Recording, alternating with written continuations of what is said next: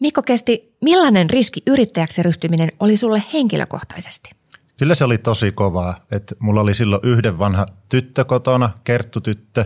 Vaimo oli silloin tietysti kotona vielä ja, ja tota, kyllä mä joudun siinä laittaa kaikki mun säästöt esimerkiksi niin tota, lihoiksi ja myymään osakkeet. Ja mulla oli semmoinen tuontipemarikin Saksasta, ja sitä mä olin tosi ylpeä. Ja sekin vaan lihoiksi, tiedätkö, että all in. Yrittäjäksi ryhtymiseen liittyy monenlaisia tunteita, epävarmuutta, mutta myös unelmia. Tänään me puhutaan yrityksen perustamisesta ja siitä, miten alkutaival rahoitetaan. Vieraana ovat Loopdekin perustaja ja toimitusjohtaja Mikko Kesti sekä startup-sijoittaja bisnesenkeli Janne Jormalainen. Miten startupeista saadaan kasvuraketteja? Kuuntelet Kasvun rakentajat podcastia, jossa kerromme, mikä ratkaisee startupin menestyksen. Ohjelman juontaa talouselämälehden toimittaja Elina Lappalainen. Talouselämä on juuri valinnut Loopdekin yhdeksi Suomen kymmenestä lupaavimmista startupista. Onnittelut, hei Mikko. Kiitos. Kyse on siis meidän jo yhdeksättä kertaa tekemästä selvityksestä, jossa muun muassa pääomasijoittajista koostuva raati valitsee kovimmat kansainväliset kasvulupaukset – Lubdekin näytöt oli tosi vakuuttavat. Mikko, ehkä, ehkä mun on parasta antaa sun kertoa niistä itse. Joo, hurja tarina. Tultiin markkinoille vuonna 2017 kesäkuun lopussa. Ollaan tehty kumulatiivisesti siitä asti 8,5 miljoonaa liikevaihtoa, myyty yli 70 maahan, yli 50 000 kappaletta meidän tuotteita. Liikevaihtoa viime vuonna tuli 3,7 miljoonaa ja nyt tänä vuonna yritetään yli 10 miljoonaa. Ja siis hetkinen, milloin te olette perustettu? 2016 kesäkuussa, mutta vuosi meni ennen kuin päästiin markkinoille sitten. Tämä on sellainen kasvusaavutus, että tällaisen ei kauhean moni yllä. Tässä pitänee onnitella myös tuota Janne Jormalaista, joka on teidän alkuvaiheen sijoittaja. Kiitoksia. Se on aina lämmittää tota niin, liidisijoittajan mieltä tämmöinen kasvutarina. Tästä voi tulla sulle aika kova exit sitten joskus, mutta pysytään vielä tässä alussa ja mennään tähän sijoitukseenkin vähän myöhemmin. Kerroksä Mikko vielä, mitä Lubdek myy? Me myydään tietokoneiden oheislaitteita. Sä pystyt meidän laitteilla ohjaamaan sun lempisoftaa ja meidän asiakkaat on itse asiassa tämmöiset luovat ihmiset ja ammattilaiset yleensä. Eli se on niin kuin käyttöliittymä, vähän niin kuin Fyysinen, näppäimistön no, korvike. Fyysinen käyttöliittymä, kyllä. Eli Suomessa ollaan onnistuttu suunnittelemaan laite, jota myydään niin paljon ympäri maailmaa, että sillä saa tällaisen kasvun aikaan. Kyllä. Mutta palataan ihan alkuun. Lubdex sai siis alkonsa Mikko sun valokuvausharrastuksesta. Miten ihmeessä? No joo, että mä oon tota 15-vuotiaasta asti jo valokuvannut ja tota filmille yli, ylipäätänsä. Ja tota vuonna 2013 mä ostin sitten mun ensimmäisen digijärkkärin. Ja tota, mä kuvailin paljon, että se on helppo ottaa tiedätkö, paljon kuvia. Mutta se editointi, se oli kyllä aika hankalaa. Ja tota, sitten mä kysyin mun frendeiltä, että mikä olisi semmoinen – paras softa, intuitiivinen, helppo käyttää ja kaikki suositteli sitten tämmöistä Adobe-perheen Lightroom-softaa ja, ja mun mielestä se oli tosi kaukana intuitiivisesta järjestelmästä ja sitten mä rupesin googlettaa, että mä haluan tämmöisen kontrollerin, jolla mä pääsen suoraan käsiksi niihin, niihin toimintoihin, eikä mun tarvii vaan eri valikoita plärätä ja ei sellaista ollut, niin mä nyt päätin semmoisen sitten tehdä, mutta ikävä kyllä, kyllä mä vähän tuhosin mun valokuvausharrastusta siinä samalla, että ei mulla enää aikaa juurikaan kuvailla.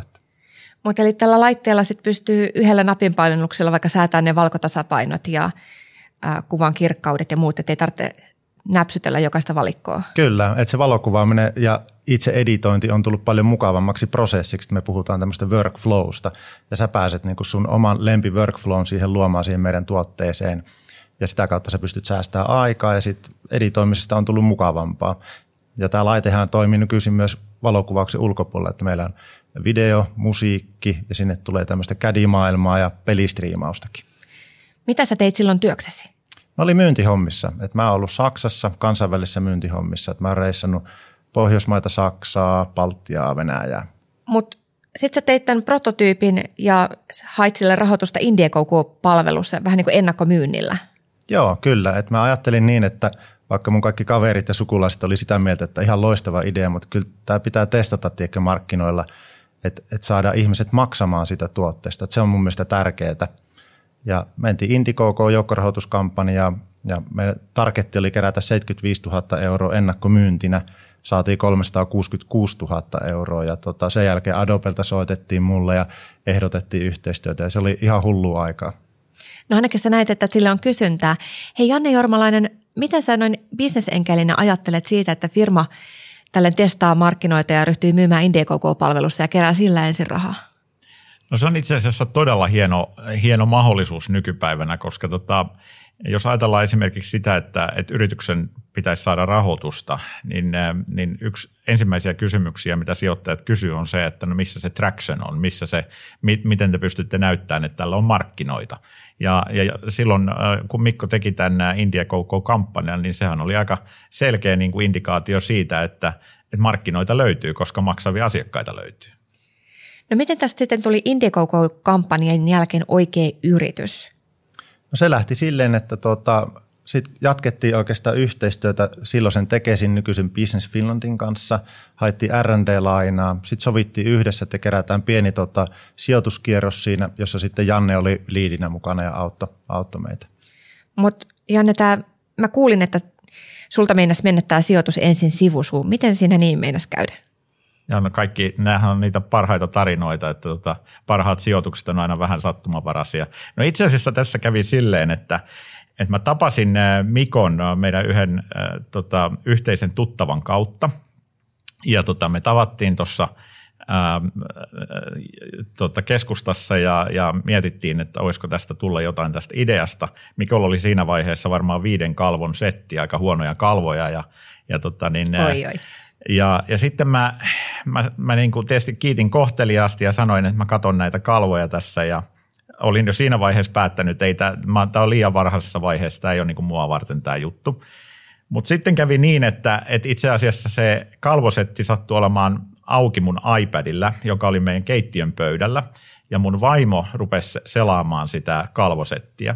Ja sanoi mulle sitten jossain vaiheessa, että hei Janne, että sun täytyy oikeasti sijoittaa tähän firmaan. Ja, ja tausta on itse asiassa sellainen, että mun vaimo on ollut töissä Vaakkomilla, joka tekee siis tämmöisiä piirtopöytiä. Ja, ja tota, hän, hänellä oli niin kuin markkinaymmärrystä tästä asiasta. Ja no sitten mä rupesin katsomaan tätä tarkemmin ja, ja tota, äh, ruvettiin sitten miettimään tätä, tätä niin kuin tulevaisuutta, tulevaisuutta tota Loopdeckillä. Onneksi sulla oli kotona tällainen fiksu neuvonantaja. Sä päätit lopulta sijoittaa, paljonko se ensimmäisen siemenvaiheen enkelikierros oli ja Voinko mä kysyä, paljon sulla on pelissä? Joo, se oli tota 2500 se, se enkelikierros silloin. Ähm, mä en ole itse asiassa ihan varma. Olisiko se ollut 30 000, kun mä, mä lupasin siihen silloin, vai olisiko se ollut 35 000 euroa siinä tota alussa. Ja, ja tota, sitten lähdettiin kasaamaan sitä, sitä kierrosta ja, ja se itse asiassa sujui tosi helposti, koska meillä oli, Mikolla oli aivan fantastiset näytöt siitä, että markkinaa tälle tuotteelle löytyy. Oliko se muuten sellainen tyypillinen alkuvaiheen siemenrahoituskierros? Miten sellainen sujuu, josta kerrotte, mitä siinä puolin ja toisin tapahtuu ihan konkreettisesti? Kyllä mä sanoisin, että se oli, se oli itse asiassa hyvinkin tämmöinen tavallinen äh, sijoituskierros. Ehkä siinä mielessä, ähm, että, että tota, ne, ne summat haettiin 2500 000 euroa. Muistaakseni valuaatioyritykselle oli silloin 1,2 miljoonaa ja, ja tota, käy hyvin niin kuin yhteen siihen, mitä, mitä Suomessa yleensä tehdään tuossa vaiheessa. Mutta se, mikä oli epätavallista, oli tosiaan se, että se kierros tuli, tuli hyvin nopeasti täyteen.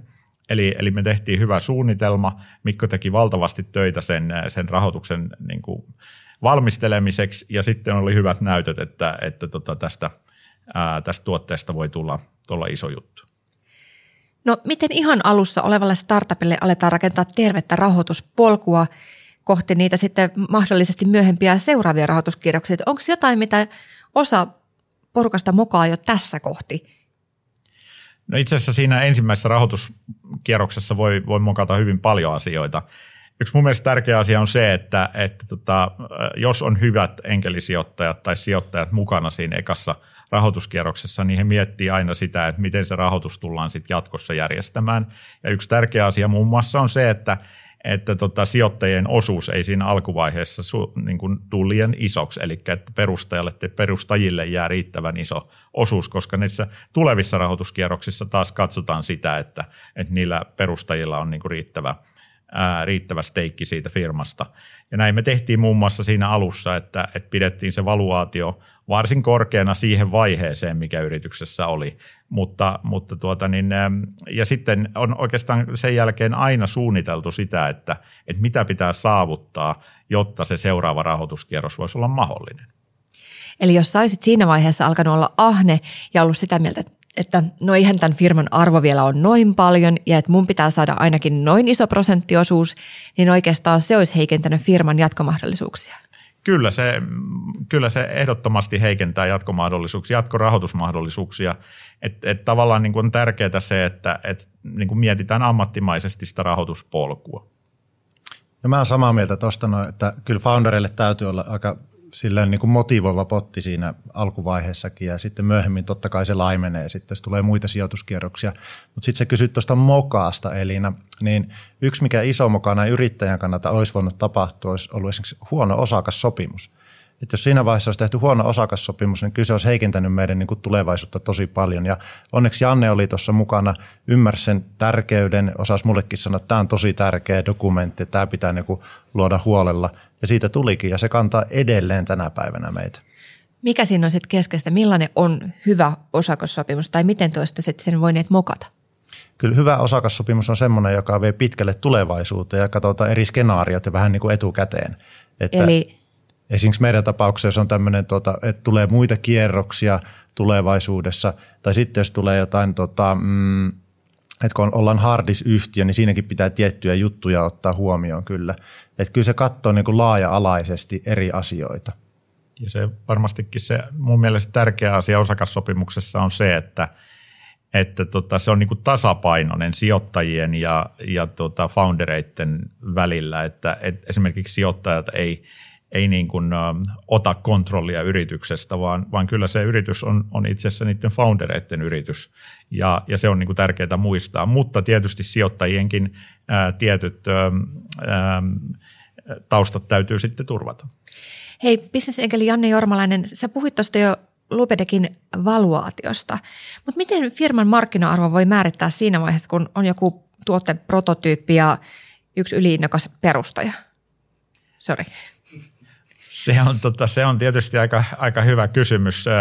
Kyllähän tietysti aika iso osa sitä on varmasti se markkinan näkemys, mitä, mitä markkinoilla tällaisista yrityksistä maksetaan. Ja, ja sitten tietysti se, että, että, että tota, mitä siinä yrityksessä on olemassa siinä vaiheessa. Mutta, mutta yrityksen valuaatiohan on aika helppo määritellä. Sehän on periaatteessa loppujen lopuksi se, mitä sijoittajat on valmiita maksamaan niistä osakkeista. Ja, ja esimerkiksi Lubdekin äh, osalta niin, niin me käytiin sitä keskustelua jonkun verrankin, että, että halutaan pitää valuaatio riittävän alhaisena, että sijoittajat on kiinnostuneita, mutta sitten toisaalta ottaa huomioon se, että sijoittajien osuus ei saa niin kuin nousta liian isoksi. No toi ensimmäinen siemenvaiheen rahoitus ei ollut ainoa kerta, kun te olette tähän mennessä jo hakeneet sijoittajilta pääomaa. Miten teidän rahoituspolku siitä jatkui? No sen jälkeen oikeastaan mentiin aika pitkäänkin ilman tuota uutta rahoitusta, koska meillä heti 2017 kesäkuussa tosiaan käynnistyi myynti ja me tehtiin jo heti niin kuin tosi, tosi hyvää liikevaihtoa silloin ekan puolen vuoden aikana ja tarvittiin nostaa sitten 2000 18 vasta seuraava, oliko se Janne näet silloin alkuvuodesta aika lailla ja silloin esimerkiksi henkilöstöstä, että me sijoitti puolet, meitä oli silloin 14, niin seitsemän sijoitti henkilöstöstä, josta mä oon äärimmäisen ylpeä. Ei ne suuria summia ollut, mutta kuitenkin, että ne niin laittoi rahaa peliin, niin mun, se on niin oikeasti vetää mut tosi nöyräksi. Ja, ja tota, siitä mentiin sitten vuoteen 2019 tammikuun, että silloin meillä oli sitten isompi enkelikierros. Silloin te saitte mukaan aika tunnettuja sijoittajanimiä. Joo, kyllä. Et, et siellä oli tota Mikael Heidroviolta, Mikko Kuitunen, Vinsitin perustaja ja tämän tyyppisiä. Että tosi isoja nimiä saatiin ja, ja tota, kyllä se oli, se oli kyllä onnistunut kierros. Et siinä kyllä Jannen kanssa tehtiin hyvää duunia yhdessä. Se oli puolitoista miljoonaa euroa, eikö niin? Kyllä vain. No missä tilanteessa te silloin olitte ja miten toi rahoitus, mihin, mihin te sitten sitä käytitte? Kyllä me sitä käytettiin kasvuun ja siihen oikeastaan, että tota, mm, saadaan tiettyjä juttuja niin kuin, ö, siirrettyä ja tuota infraa rakennettua. Et mä puhuin sinä vuonna aika paljon tämmöistä infran rakentamisesta, että, että löytyy markkinoinnista, myynnistä oikeat henkilöt ja myöskin se, että me siirrettiin silloin tuotanto Suomesta Kiinaan. Eli rakensitte sitä pohjaa tulevalle kasvulle, palkkasitte lisää henkilöstöä oikeisiin tehtäviin, jotta te olette valmiita siihen niin kuin markkinointiin. Ja skaalautumiseen, että oltiin valmiita skaalautumiseen. Ja nyt tällä hetkelläkin niin kuin skaalaudutaan aika lujaakin vauhtia ja tota, se työ, mitä tehtiin 2019, on ollut tosi hyvä siihen nähden, että nyt pystytään skaalautumaan, että me ollaan valmiita skaalautumaan. Mutta minkälainen se oli rahoituskierroksena? No sehän oli, niin kuin, jos ajatellaan suomalaisia bisnesenkelin rahoitus, tai bisnesenkeleiltä kerättäviä rahoituskierrokseen, niin se oli tosi iso. Eli, eli hyvin harvoin Suomessa kerätään puolitoista miljoonaa enkeli, enkelirahaa. Ja, mutta se vaan saatiin aika nopeasti kuitenkin tehtyä. Eli, eli siinäkin meillä oli, oli hyvä suunnitelma ja, ja tuota, sitten loppujen lopuksi päätettiin – tämä kaikki raha, mitä ollaan äh, sijoitusraha kerätty Lubdekkiin, niin, niin se on tullut bisnesenkeleiltä, niin päätettiin, että ei oteta siihen tässä vaiheessa yhtään ähm, fundia tai instituutiota mukaan, vaan että kaikki on bisnesenkelirahaa ja, ja se on ollut oikein hyvä päätös tähän mennessä. Mutta, mutta tuota, joo, tosi iso kierros. Verrattuna siihen, että olisitte hakeneet jo esimerkiksi kotimaisen tai suomalaisen pääomasijoitusrahaston, niin miten sä itse ajattelet perusteena alkuvaiheen yrittäjänä, Mikko Kesti, että minkälaista tämä enkelirahan saaminen on ollut? Se on ollut paljon joustavampaa. Se tulee mulle ensimmäisenä mieleen, että, että meillä on ollut aika kova vauhti päällä tässä näin ja mä uskon, että niin kun enkelit auttaa just siinä joustavuudessa, että, että tota, ne yrittäjät, ketä on mukana siinä ja, ja ne founderit, ketä on siinä mukana, niin tota, se visio oli kuitenkin meille tosi vahva ja me tehdään niin kuin tosi paljon strategiatyötä esimerkiksi meidän johtoryhmässä, että me tiedettiin tasan tarkkaan, mitä tehdä. Ja enkelit auttaa just siinä, että ne antaa sulle sen vapauden tehdä ja tulokset hän nyt puhuu puolestaan, että se oli ihan täydellinen oikea ratkaisu.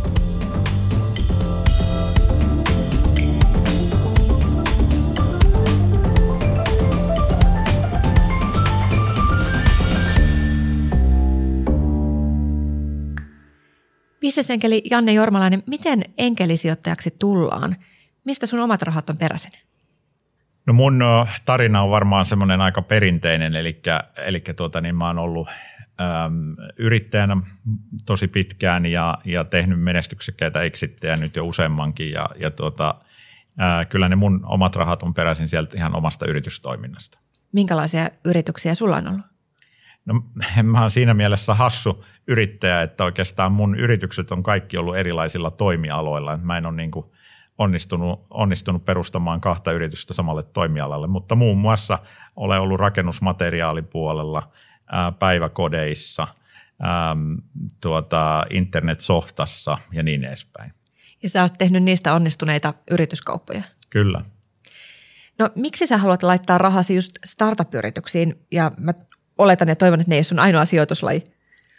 No ei ne ole mun ainut sijoituslaji ja, ja ei varmasti toivottavasti kenelläkään ole, ole niin, että kyllähän tämä startup-yrityksiin sijoittaminen oikeastaan sillä lailla haastavaa, että tuota, siinä ensinnäkin nämä, nämä sijoituksen pitoaika on hyvin monta vuotta, keskimäärin Suomessa semmoinen seitsemän vuotta, ja, ja tuota, niin siinä, siinä tuota, niin aikana se, se raha on epälikvidissä muodossa – Eli, eli se on niin kuin alku, niin kuin alkujaan jo niin kuin haastava tilanne, mutta oikeastaan äh, mulla se on, on aika pieni semmoinen, sanotaan viidesosa ehkä se, se tota äh, startup-yrityksiin käytetty sijoituspääoma niin kuin mun kokonais, äh, kokonaisvarallisuudesta ja, ja se on tota, niin kuin jos ammattimaisesti niin kuin toimivalla bisnesenkelillä, niin varmasti siellä aika maksimissa siinä vaiheessa.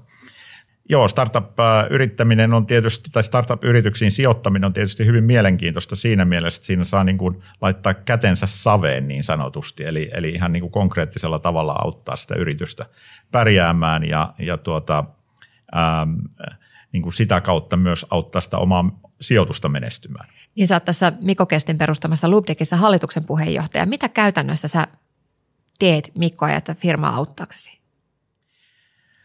No varmasti mä luulen, että se mun suurin ähm, hyöty on ehkä semmoisessa sparrauksessa. Totta kai mä olen, tota, järjestänyt tiettyjä yhteyksiä maailmalla, mitä mulla on taustani vuoksi ollut. Mutta, mutta mä toivon, että mä voin olla niin kuin se Mikolle ja, ja muille mun, mun tota, portfolioyritysten perustajille oikeastaan ehkä semmoinen sounding board, peruskallio, mistä, mistä voi niin kuin, minkä kanssa voi niin kuin sparata ideoita – ja, ja ehkä niin kuin, jonka kanssa voin myös parata ja, ja niin kuin, jota voi käyttää näkemään metsän puilta niin sanotusti, koska yrittäjän elämä on aika yksinäistä ja välillä se iso kuva ehkä pimentyy. Lubdekin perustaja Mikko Kesti, onko tuosta Jannesta ollut hyötyä? On kyllä tosi paljon ollut Jannesta hyötyä, että kuten Jannekin just sanoi, että se on aika yksinäistä hommaa ja tuota, Jannelle kyllä mä voin purnata ja purnaankin aina välillä kaikenlaista ja yleensä Janne vaan sanoo, Mikko rauhoitu. No se on ihan hyvä olla sellainen henkilö. Mit, mitä mieltä sä oot yleisemmin siitä, että, että startup-yrittäjällä, joka ehkä on asialla eka kertaa, on hallituksen puheenjohtajana joku kokenut bisnesenkeli tai muu kokenut, siis Jannekin on niin kuin sarjayrittäjä. Ja sitten sulla on muina enkelisijoittajina myöskin kokeneita IT-alan yrittäjiä. Mit, mitä, mikä arvo sillä on? Mitä sä niiltä saat? Kyllä se niin kuin tosi tärkeää on, että, että sä voit niin kuin niitä sun tavallaan tuntoja ja tämmöisiäkin niin kuin heille kertoa. Ja tota, he on ollut niissä tilanteissa monta kertaa, kuten Jannekin sarjayrittäjänä on ollut. Niin kyllä Jannella niin kuin on ihan selkeä, että okei, että nyt tässä on selkeä ongelma esimerkiksi, että nyt vasta ruvetaan niin palastelemaan sitä ja käydään niin kuin ihan rauhallisesti yksi kerrallaan läpi sitä juttua, että kyllä se on niin kuin äärimmäisen tärkeää. Mm. Millaisia tunteita sä oot matkan varrella kokenut? Kai tähän alkuun on mahtunut myös epäonnistumisia ja pelkoakin. Todellakin, että tota, sekä ylä- että alamäkeä siinä mielessä, että et, et, et, mä puhun itse joskus tämmöistä sadan tonnin mokista ja niitä on helposti kyllä tullut tässä matkan varrella ja tota, ei niistä aina, sit vaan niin todeta, että nyt on tullut mokaa käsi pystyyn ja, ja tota, mä aina henkilöstöllekin kerron, että nyt mä oon mokannut, että mä haluan luoda meille semmoisen kulttuurin, jossa saa niin mokata, mutta sit, sit, siitä mä rankasen, jos niistä ei opita – No mitä sellaisia virheitä sä oot alkuvaiheen yrittäjänä tehty? No esimerkiksi niin rekrytoinnit on aika yleisiä, että kyllä niitä on tullut tehtyä niin kuin vääränlaisia ja no ne nyt ei mitään sadan tonnin mokia todellakaan ole, mutta ne vie multa yöunet. Mitäs ne sadan tonnin mokat, voiko paljastaa jonkun konkreettisen esimerkin? No ne liittyy esimerkiksi niin kuin tuotteeseen, että johonkin softaan tai sitten siihen hardikseen itsessään, että kyllä me joskus niin kuin riskirajoilla vedetty, että otettu tiettyjä komponentteja, todettu tuotannossa, että ei nämä itse asiassa olekaan järkeviä, ei kun takaa sitten tuotanto viivästyy kuukaudella, menetetään myyntiä ja niistä eron hankkiutuminen on sadan tonnin mukaan helposti. No, enkelisijoittaja Janni Jormalainen, sä näet paljon alkuvaiheen yrityksiä. Miten sä vertaat tätä Mikon suoritusta Lubdekissä muihin? Mitä siinä on tehnyt oikein, kun ne on kuitenkin saaneet firman näin hienoon kasvuun? No mun mielestä, jos pitäisi yksi asia valita, niin, niin se mitä Mikko on tehnyt aivan fantastisesti on se, että Mikko on kerännyt ympärilleen todella hyvän porukan. Mikko niin kuin alusta lähtien kertoi mulle, että, että hän ei usko pystyvänsä tekemään tätä yksin, että hän haluaa sellaiset advisorit, jotka pystyy häntä auttamaan – ja sitten samalla lailla myös niin kuin co-founderit ja, ja koko henkilöstön. Ja, ja se, on, se on ollut, niin kuin, Mikko on tehnyt todella hyvää työtä sen niin kuin sekä niin kuin firman ulkoisen että, että sisäisen niin kuin porukan kanssa ja, ja, ja sillä on kyllä todella suuri merkitys.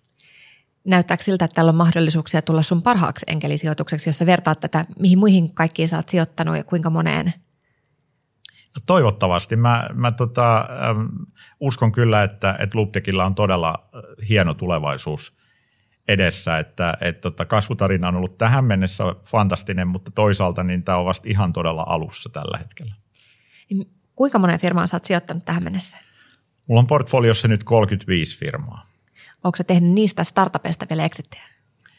Joo, olen tehnyt eksittejä niistäkin, että tota, ja, ja tämähän on aina tämmöinen niin kuin, hauska kysymys. Tämä on savolaiselle hyvä kysymys, tämä, että montako firmaa on portfoliossa, koska aina voi vastata savolaisittain, että en mä tiedä, koska joku on aina menossa konkurssiin ja joku on rahoitus, rahoitus alkaa olla vähän niin kuin lopussa ja niin edespäin.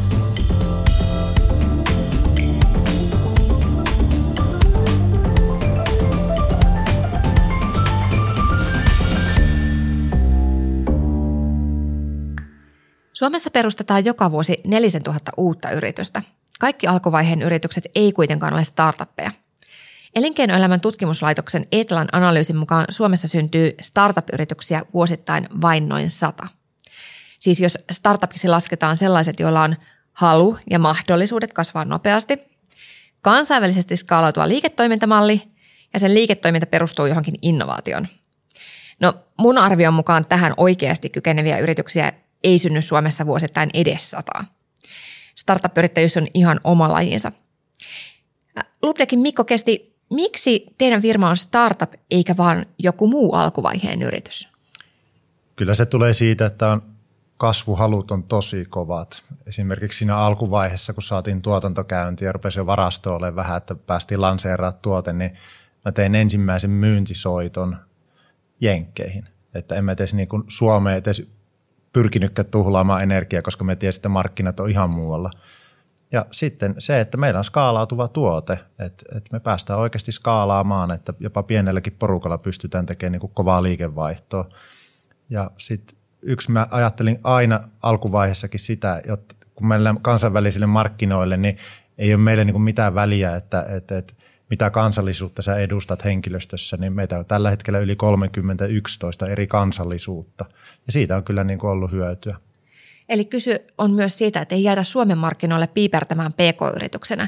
Onko se sellainen kunnianhimon taso ja se riman asettaminen semmoinen kynnyskysymys tässä, mikä tekee startup-yrittäjän kansainvälisyys? No varmasti se, se kasvuhalu on, on tärkeä tässä, että, että täytyy olla niin kuin haluja kasvaa ja täytyy olla tavallaan ehkä semmoinen niin kuin näkemys siitä, että me voidaan olla parhaita tässä markkinasegmentissä maailmanlaajuisesti. Ja, ja Mikko on tosiaan tehnyt tiiminsä kanssa fantastista työtä siinä mielessä, että, että heillä ei ollut koskaan niin kuin fokuksessa Suomi tai Eurooppa edes, vaan, vaan koko maailma on ollut fokuksessa. Ja, ja tota, totta kai se, se auttaa niin kuin tässä, tässä mutta, mutta palaisin taas siihen, että, että sit se tarvii myös sen, että ideat on aina hyviä, mutta, mutta niille ei oikeastaan mitään merkitystä, jos niitä ei pysty toteuttamaan. Eli se, se toteuttaminen on aina kuitenkin loppuviimeksi tärkeä asia. Siihen tarvitaan niitä hyviä ihmisiä. Tähän vaaditaan aika kova palo. Sä kerroit, että sulla oli silloin alussa pieni lapsi ja sä joudut myymään kaiken ja otit ison henkilökohtaisen riskin. Mikä se sun iso visio silloin oli? Mistä sä unelmoit, kun sä lähdit tähän? Kyllä se niin jos henkilökohtaisesti mietti, niin kyllä mä ajattelin sillä, että kyllä, kyllä tätä yrittäjyyttä täytyy kokeilla. Ja tota, että mä voin kiikkustuolissa vanhana istua ja sanoa, että niin kun on ainakin yritetty. Et se oli mulla se palo. Sitten kun mulle tuli tämä idea mieleen, niin kyllä mä niin tämän tuotteen ja idean osalta halusin sitä, että voi kun ihmiset olisi valmiita maksamaan tästä ja että mä pystyisin aidosti oikeasti auttamaan heitä siinä päivittäisessä työssä. Jos miettii sitä yrittäjäksi lähtemistä, niin se kysymys, että miksi, mikä sua motivoi, niin kuinka paljon sä mietit sitä, että on, onko tällä väliä? Kyllä sillä on niin kuin tosi paljon väliä ja tuota, että niin kuin se motivaatiostahan se kaikki lähtee. Esimerkiksi se, että mä oon joutunut oppimaan hyvin paljon uutta ja joka päivä joudun oppimaan ja mä joudun pitämään aistit avoimena ja, ja tuota, kuuntelemaan ja lukemaan ja näin poispäin, niin kyllä se kaikki lähtee motivaatiosta. No bisnesenkeli Janne Jormalainen on myös teidän hallituksen puheenjohtaja, eli myös sun sparraaja Mikko, niin minkä verran te puhutte näistä tunteista ja siitä yrittäjyyden vuosiradasta?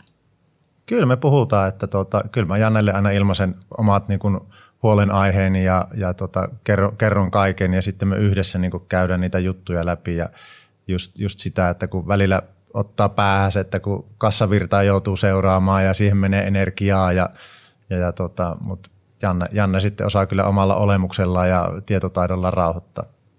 Mikä on ollut kovin paikka, missä te olette yhdessä olleet? No varmasti niitä on ollut muutamia semmoisia. Me ei olla oltu semmoisessa niin kuin katastrofipaikassa onneksi vielä ollenkaan, eikä toivottavasti joudutakaan, mutta me ollaan oltu monta kertaa sellaisessa paikassa, missä on jouduttu tekemään aika kovia päätöksiä. Ja, ja tuota, semmoisia päätöksiä, Mikko puhuu näistä sadan tuhannen mokista, mitkä on ollut välillä isojakin. Ja, ja tuota, niitä on sitten tehty yhdessä. Mun mielestä yrittäjän yrittäminen tai, tai yrityksen johtaminen on aina kuitenkin loppuviimeksi faktoihin perustuvaa, että meidän täytyy niin kuin panna faktat pöytään ja tehdä sen pohjalta paras mahdollinen päätös ja, ja sillä ollaan ainakin pärjätty. No, miten te näette, että Lubdekin polku tästä jatkuu? Polku jatkuu niin, että nyt ruvetaan skaalaamaan. Meillä on tällä hetkellä uusi tuote markkinoilla ja vasta ollaan Aasiaan menossa ja jotain Amazon-kauppapaikkojakin availlaan par aikaa, niin tota, nyt skaalata, että nyt niin laitetaan kaasu pohjaan. Mitä se tarkoittaa, mitä sä ennustat tämän vuoden liikevaihdoksi? Kyllä se yli 10 miljoonaa menee oikein hyvää matkaa sille polulle. Kiitoksia Elina. Kiitos kun olitte mukana. Tämä on Talouselämälehden Kasvun rakentajat podcast. palaamme kasvun ja yrittäjyyden asialle taas kahden viikon kuluttua, ja silloin aiheena on laajentuminen uusille markkinoille ja miten se tehdään. Vieraana ovat tuolloin jo 100 miljoonan liikevaihtorajan ylittäneen Framerin perustaja Samu Helfors sekä Voltin uusista markkinoista vastaava johtaja Marianne Vikkula.